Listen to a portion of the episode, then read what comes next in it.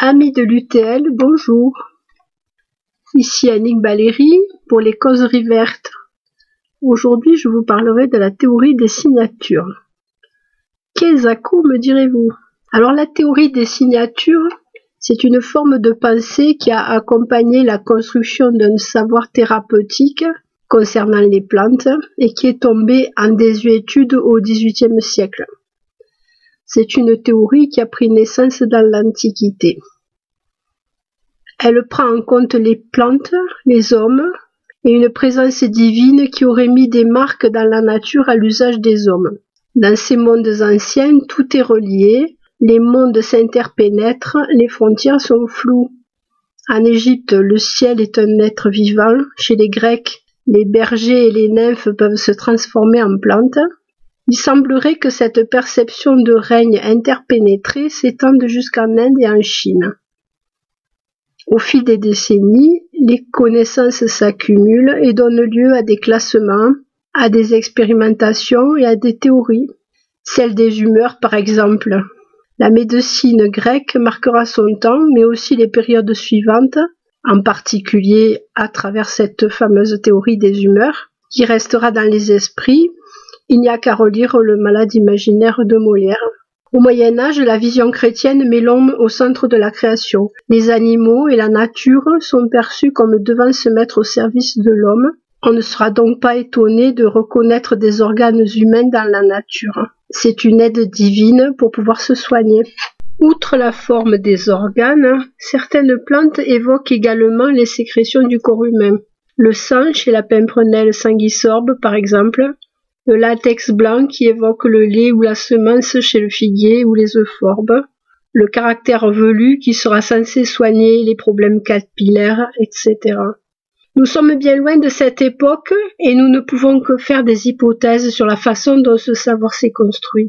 Plusieurs pistes. Tout d'abord, une classification qui multiplie les critères et qui travaille beaucoup sur les formes c'est quelque chose qui sera remis en question par Carl von Linné au XVIIIe siècle. Lui choisira pour classer les plantes de s'occuper uniquement des organes reproducteurs. Et cela bouleversera complètement les classifications qui avaient déjà été faites. Admettons que l'on classe suivant les formes de la plante, ou certains critères comme le fait d'avoir des feuilles velues, Certaines comparaisons s'imposent et des associations d'idées qui permettent de trouver des liens dans le foisonnement désordonné de la vie et quelque part cela rassure. Une autre piste émet l'hypothèse d'un savoir déjà construit où les comparaisons seraient plutôt un moyen mnémotechnique en vue de l'utilisation d'un nombre élevé de plantes à usage pharmaceutique. Une dernière piste, enfin, conjuguerait un peu les deux précédentes. Les formes permettraient de faire un premier tri et c'est par tâtonnement expérimental que les usages se confirmeraient.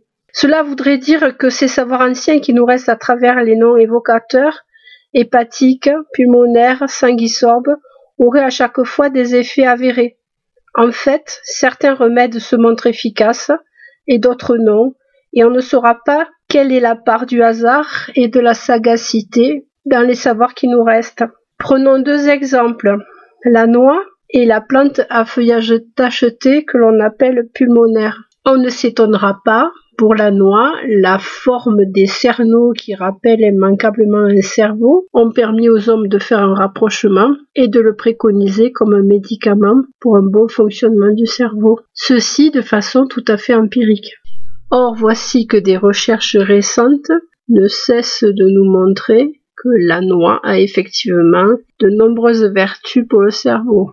Elle contient en effet des oméga 3, des polyphénols, de la vitamine E et de nombreux minéraux. Elle aide à la mémoire, à la concentration, à la vitesse de compréhension et la vitamine E a un effet anti-inflammatoire. Selon le journal of Alzheimer's Disease, une poignée de noix par jour diminuerait les risques de développer la maladie d'Alzheimer et ralentirait même son évolution. On ne peut être que surpris par ce genre de coïncidence, ou bien se demander si c'en est réellement une. À l'inverse, examinons le cas de la pulmonaire. Cette plante de la famille des bourraches pousse à mi-ombre dans la nature. C'est une plante pérenne, c'est-à-dire qu'elle est vivace, et elle a la particularité d'avoir les feuilles tachetées de blanc argenté de façon assez spectaculaire et qui attire l'attention. Pendant longtemps, on a assimilé ces taches à des alvéoles pulmonaires ou plus prosaïquement à des crachats, d'où son nom, pulmonaire. Elle a été prescrite pendant très longtemps pour les problèmes de poumons, justement, et en particulier pour la tuberculose, contre laquelle elle a été de peu d'efficacité, si on en croit la mortalité que cette maladie a causée. Actuellement, on ne reconnaît que peu de qualité à la pulmonaire. On la trouve légèrement émolliente. Ses jeunes feuilles sont comestibles et ont, paraît-il, un goût d'huître. Ce qui peut surprendre, par contre, c'est que dans certains ouvrages, on retrouve les qualités qui étaient euh, attribuées autrefois à la plante, c'est-à-dire euh, une grande efficacité, soi-disant, contre les problèmes pulmonaires, et cela fait réfléchir. En effet, ces livres sur les plantes médicinales s'appuient-ils sur des recherches récentes ou se contentent-ils de répéter une réputation? Cela rappelle d'ailleurs le terme de remède de bonne femme. Femme ne s'écrivait pas F-E-2-M-E, e, mais F-A-M-E. Cela rappelle le terme infamant, de mauvaise réputation. Les remèdes de bonne femme cela vient de fama en latin, la réputation, étaient des remèdes qui étaient réputés. Reste à savoir si de nos jours, cela incite à choisir soigneusement les ouvrages que l'on veut consulter et plutôt en consulter plutôt qu'un, comme je le faisais autrefois quand je cherchais les champignons. Si nous voulons être raisonnables, contentons-nous d'utiliser les herbes à tisane qui sont dans le jardin et laissons aux herboristes ou aux phytothérapeutes le soin de nous conseiller.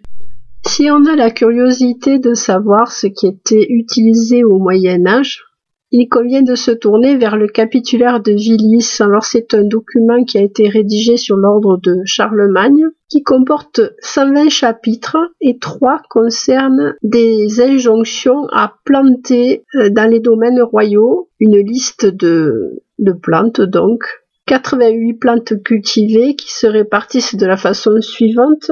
D'abord le jardin de simple, après le potager et après le verger.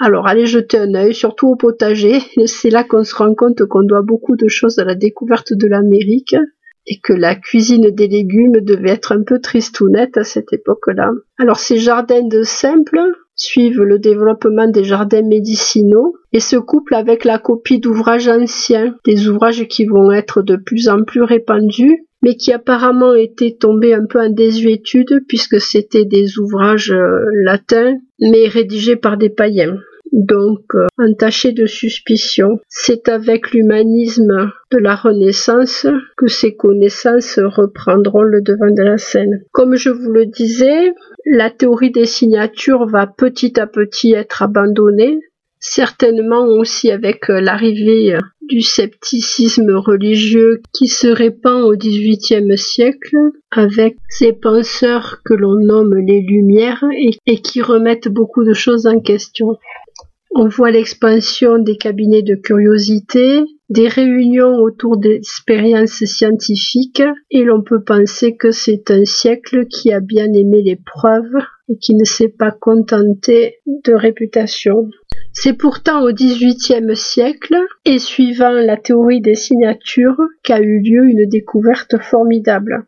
Un pasteur, Edward Stone, fait le raisonnement suivant. Le sol blanc, qui pousse dans les pays à fièvre, c'est-à-dire les marécages, devrait pouvoir soigner les fièvres en question. Et comme son bois est souple, il devrait aussi pouvoir soulager les rhumatismes. Il fait une préparation à base d'écorce de sol et découvre l'acide salicylique précurseur de l'aspirine. Ce qui est troublant, c'est que c'était un médicament qui était déjà connu d'Hippocrate en 400 avant Jésus-Christ comme antalgique et antipyrétique, ce qui confirmerait la thèse de la rupture de connaissances au moment du Moyen Âge. Mais je laisserai des gens bien plus savants que moi en discourir, médiéviste ou historien, je n'ai d'autre ambition que de faire un peu de vulgarisation. Alors si vous voulez passer des moments charmants, n'hésitez pas à consulter des livres traitant de plantes médicinales et essayer de trouver les pistes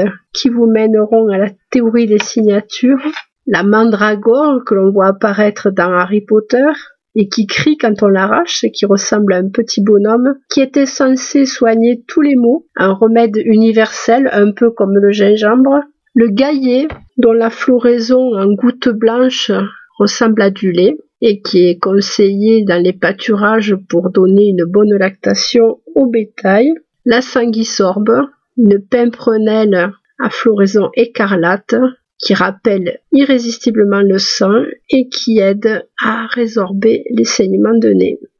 Tous ces remèdes, où la théorie des signatures se vérifie, tricotés à d'autres plantes pour lesquelles cela ne fonctionne pas du tout.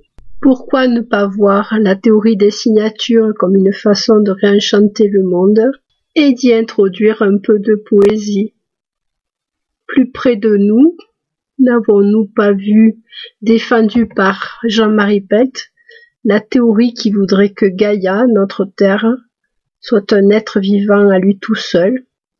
Et nous, qui serions-nous Les globules? Amis de l'UTL, je vous dis à très bientôt pour une nouvelle causerie verte. Portez-vous bien.